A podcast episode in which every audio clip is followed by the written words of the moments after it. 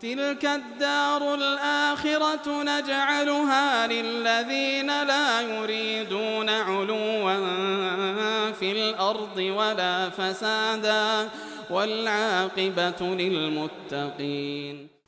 بسم الله الرحمن الرحيم. الحمد لله رب العالمين والصلاة والسلام على المبعوث رحمة للعالمين.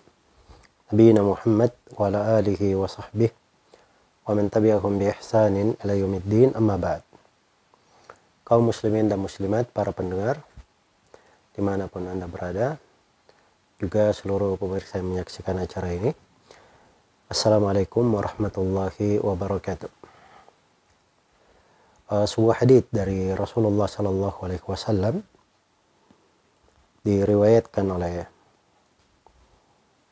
Al-Imam At-Tirmidzi dan Ibnu Majah juga diriwayatkan oleh Imam Al-Bukhari dalam kitab Al-Adabul Mufrad.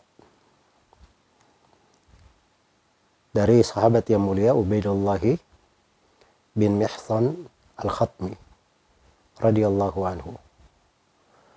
Beliau berkata, "Anna Nabi sallallahu alaihi wasallam qaal" Sungguhnya Nabi sallallahu alaihi wasallam bersabda, "Man asbaha minkum aminan fi sirbihi mu'afan fi jasadihi wa indahu kutu yaumihi fakannama hizat lahu dunya. Barang siapa yang di pagi hari dia aman di tempat tinggalnya di tengah keluarganya mu'afan fi jasadihi sehat di dalam jasadnya indahu kutu yomihi dia miliki makanannya untuk hari itu. Maka seakan-akan dunia itu telah dikumpulkan untuknya. Di sebagian riwayat di luar as-sunan maka nama hizat lahu dunya bihadafiriha maka seakan-akan dunia dan segala yang ada di dalamnya telah dikumpulkan untuknya. Ini hadith yang agung dari hadith Rasulullah Sallallahu Alaihi Wasallam menjelaskan hakikat kebahagiaan di dalam dunia dan hal yang paling penting di dalam kehidupan. Dan Rasulullah Sallallahu Alaihi Wasallam sebutkan tiga hal di sini. Siapa yang memiliki tiga hal ini, ya dialah yang hakikatnya memiliki dunia. Dialah yang hakikatnya telah memiliki segala sebab kebahagiaan. Pertama dikatakan man asbaha minkum aminan fi sirbihi. Siapa yang di pagi harinya dia aman fi sirbihi Sirbih itu di tempat tinggalnya, ada yang menafsirkan di rumahnya, ada yang menafsirkan di tengah keluarganya, di tengah keluarganya. Iya, dia merasa aman di di pada dirinya, di tempat tinggalnya, di tengah keluarganya. Tidak ada yang dia khawatirkan. Tidak ada yang dia khawatirkan. Tidak ada pencuri yang dia khawatirkan. Tidak ada orang yang dia khawatirkan mendoliminya, membunuhnya, menumpahkan darahnya, mengambil hartanya, atau melanggar kehormatannya. Dia merasa aman di tempat tinggalnya. Dan ini pokok yang pertama yang disebut oleh Nabi dari kebahagiaan di dunia yaitu keamanan. Keamanan ini dengan segala bentuknya itu adalah hal yang sangat dijaga dan dipelihara di dalam syariat. Sampai kalau ada orang yang dia membuat takut orang lain, Nabi Wasallam menghardiknya dengan keras. Iya. Nah, itu beliau terangkan sifat seorang muslim, la yahillu li muslimin ayyurawi musliman. Tidaklah tidaklah halal seorang muslim membuat takut muslim yang lainnya. Kalau dia bawa besi, walaupun itu misalnya besi tumpul, dia tunjuk ke saudaranya. Maka di dalam hadis riwayat Bukhari dan Muslim diterangkan bahwa malaikat terus melaknatnya sampai dia turunkan besi itu. Iya. Sampai dulu di masa Nabi itu, ya kebiasaan di kalangan orang Arab dahulu, mereka ke mana-mana bawa tombak, bawa pedang. Karena kadang khawatir ada binatang buas, atau kadang namanya posisi kondisi manusia di masa itu kadang dapat serangan tiba-tiba dari musuh. Karena itu sudah menjadi kebiasaan mereka ke mana-mana bawa pedang, bawa tombak. maka kalau ada yang masuk ke masjid, Nabi Shallallahu Alaihi Wasallam mengingatkan mandakhala masjidana aw suqana wa ma'ahu nabal falyumsik bini salihah. Siapa yang masuk ke masjid kami atau dia masuk ke pasar, maka hendaknya dia pegang runcingnya. Supaya jangan sampai runcingnya ini dia kontrol, jangan sampai kena orang tidak dia sengaja. Iya, tidak dia sengaja. Jadi hal-hal yang seperti ini dijaga dan dipelihara oleh Rasulullah Wasallam. Karena itu pokok yang terbesar yang dijaga itu adalah keamanan.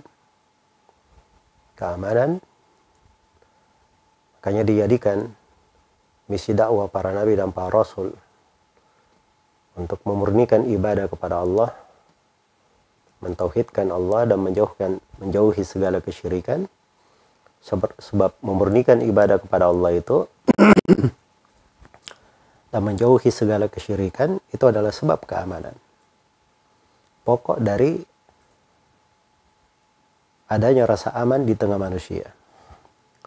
Alladzina amanu wa lam yalbisu imanahum bidzulmin ulaika lahumul amnu wa hum muhtadun. Orang-orang yang beriman dan tidak menodai keimanannya dengan kesyirikan, mereka inilah orang-orang yang akan mendapatkan keamanan.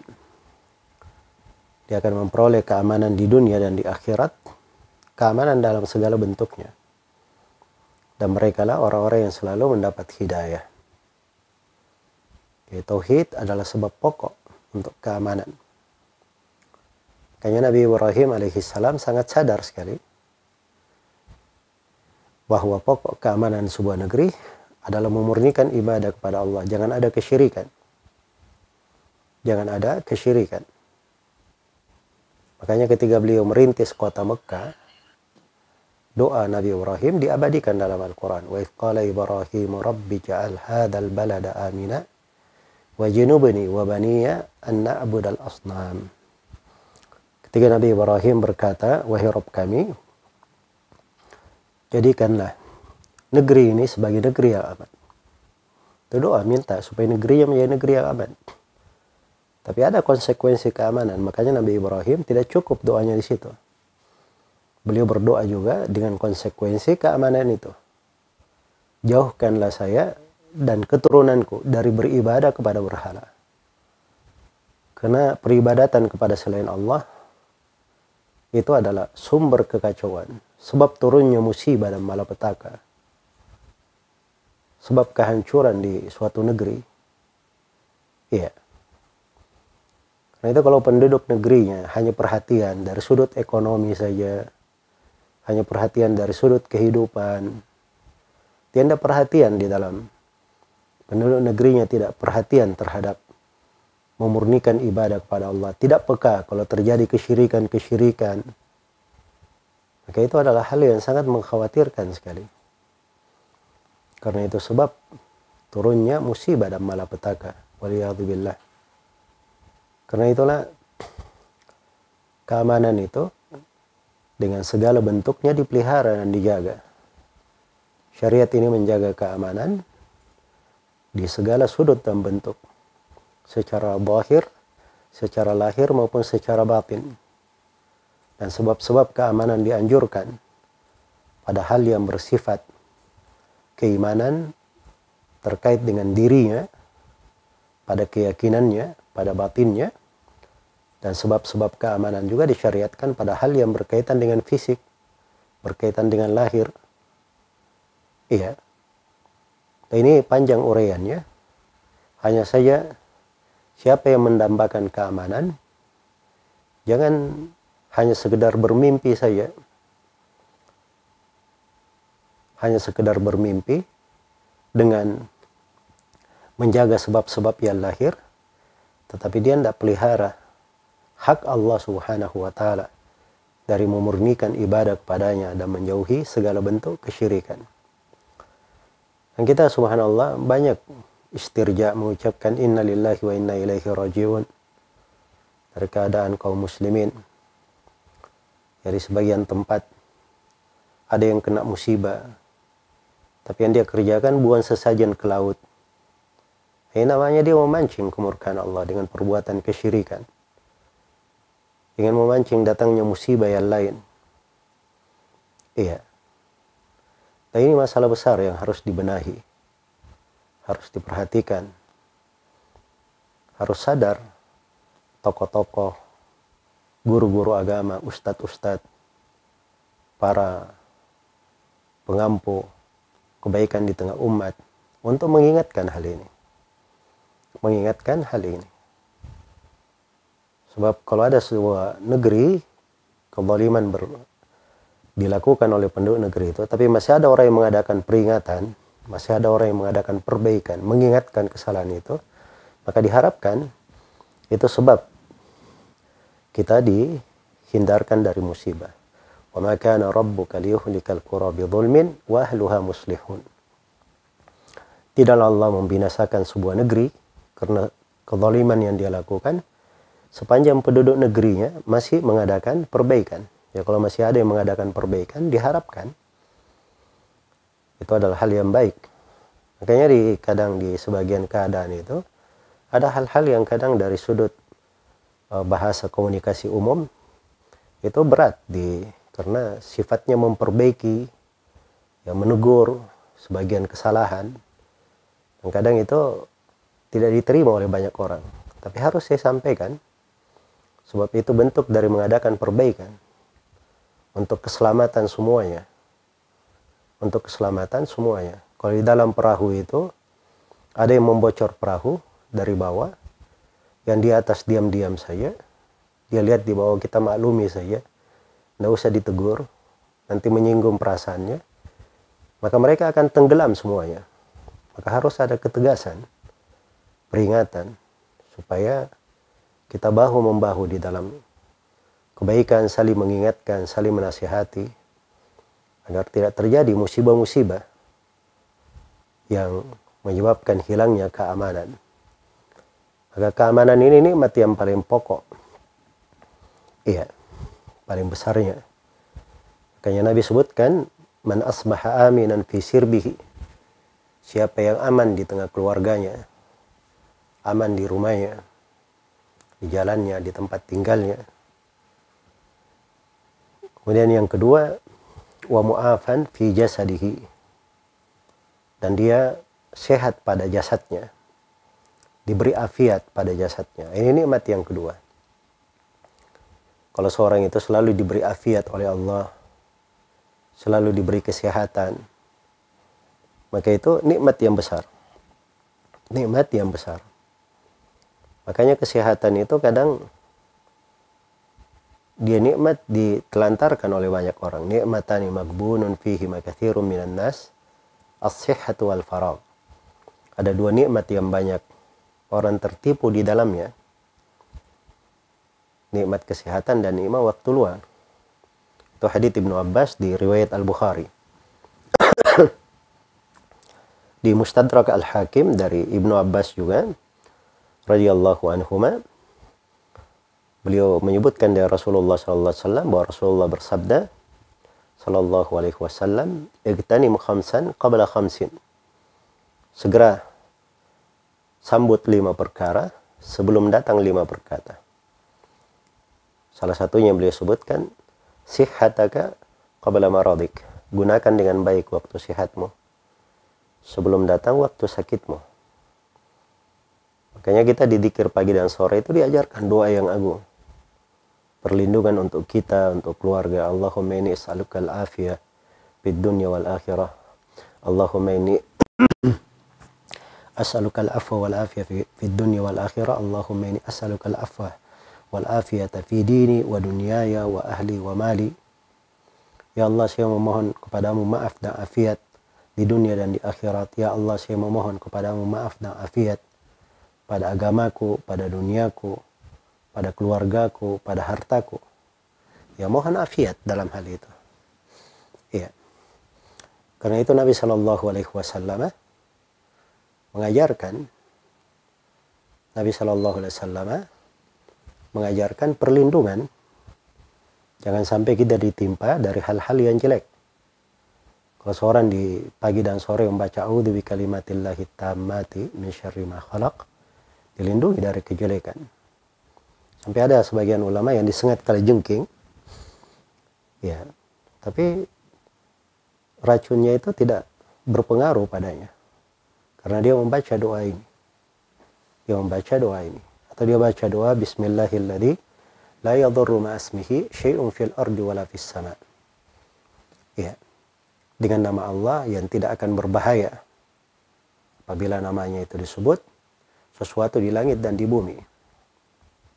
Sesuatu di langit dan di bumi. Jadi dia baca dari doa-doa. Demikian pula hadits Anas bin Malik di riwayat Imam Ahmad. Uh, Abu Daud dan Nasai, Abu Daud dan Nasai Rasulullah SAW beliau berlindung Allahumma inni a'udzubika minal baras wal junun wal judam wa min sayyil asqam. Ya Allah saya berlindung kepadamu dari penyakit sofak, dari penyakit ketidakwarasan, dari uh, penyakit kusta, dan dari penyakit-penyakit yang sangat berbahaya. Penyakit yang sangat berbahaya. Karena ketika seorang itu sehat, diberi afiat, itu nikmat besar. Nikmat yang besar. Makanya kalau seorang itu tinggal di daerah yang dia aman di situ, daerah yang sehat, tidak ada penyakit, tidak ada wabah, itu terasa nikmat yang sangat besar yang didapatkan oleh seorang. Tapi kalau dia berada di tempat yang, yang mengancam nyawanya, ya kesehatannya tidak baik, dia punya harta banyak pun tidak ada manfaatnya. Dia punya banyak pengawal, dia punya berbagai kemegahan, maka itu tidak bisa melindunginya dari kejelekan. Tapi kalau dia dapat dua nikmat ini, dia diberi afiat, dia aman di aman di tempat tinggalnya, kemudian diberi afiat pada badannya, sehat pada badannya. Dan dua hal ini kita sudah terangkan sebab pokoknya itu adalah pada keimanan, pada bermunajat kepada Allah, bermohon kepadanya, memurnikan ibadah kepada Allah, meninggalkan kesyirikan. Iya. Kemudian yang ketiga, wa indahu qutu yaumihi. Dan dia punya makanannya di hari itu. Ya. Jadi seorang yang bahagia itu dia tidak dibuat gundah gulana terhadap masa depan. Masa depan itu Allah yang menentukan. Gak apa-apa seorang punya rencana, sketsa, sketsa kehidupan. Iya. Bagaimana dia mengatur kehidupannya di masa mendatang. Tapi itu jangan membuatnya gundah gulana. Tidak membuatnya bersedih. Dia jalani apa yang ada. Kalau dia punya makanannya di hari itu, maka itu sudah kebahagiaan yang besar. Kebahagiaan yang besar. Jadi ini tergantung mana ya. Bukan cuma punya makanan begitu saja dia bahagia. Tapi ini menunjukkan sebuah tiga hal ini aman di tempat tinggalnya, sehat di jasadnya, kemudian uh, dia punya makanannya di hari itu, itu ada jenjang-jenjang penghambaan di situ. Dari ikhlas, memurnikan ibadah kepada Allah subhanahu wa ta'ala. Kemudian dari uh, selalu memohon kepadanya supaya dihindarkan dari bahaya yang bahir maupun yang batin kemudian dia diberi kecukupan oleh Allah Subhanahu wa taala. Nabi Shallallahu alaihi wasallam itu ditawari diberi pilihan antara menjadi seorang rasul, seorang nabi dan raja atau seorang nabi dan hamba Allah. Maka beliau memilih menjadi seorang nabi dan hamba Allah. Iya, beliau tidak memilih menjadi raja. Tapi memilih menjadi hamba Allah Subhanahu wa taala. Karena di dalamnya ada hal yang lebih besar daripada kekuasaan, daripada harta. Iya. Daripada harta. Nah itu Nabi Shallallahu Alaihi Wasallam beliau memohon kepada Allah al-kafaf. Al-kafaf itu kecukupan. Tidak ada sesuatu yang dia simpan lebih di tangannya, tapi tidak pernah kurang. Kalau beliau perlu sesuatu, Allah beri kecukupan. Itu yang paling indahnya di dalam kehidupan. Seorang itu penuh dengan kecukupan. Dia misalnya di hidupnya dia perlu begini, suatu hal yang besar, Allah cukupi dia untuk hal itu. Ya, keperluan pokoknya dicukupi, tapi dia tidak punya hal yang lebih yang dia pegang. Maka itu lebih nikmat dalam hidup. Tidak banyak yang dia pikirkan, tidak banyak yang membebani urusannya terkait dengan hartanya, penjagaannya, penyimpanannya, dan seterusnya. Iya. Baik, maka ini tiga hal kalau dimiliki oleh seorang hamba, maka dikatakan oleh Rasulullah SAW, nama hizat lahud dunia. Seakan-akan dunia itu seluruhnya sudah dikumpulkan untuknya. Dunia itu menjadi miliknya. Tapi kesyukuran ini subhanallah. Ya, suatu hal yang besar. Tidak sembarang yang memilikinya. Ya, pernah ada yang bertanya kepada Abdullah bin Amr bin As radhiyallahu taala anhu dari kalangan Al-Ansar, dari kalangan Muhajirin, dia berkata, "Bukankah kita ini termasuk dari pokora al-Muhajirin?" Orang-orang fakir dari kalangan Muhajirin.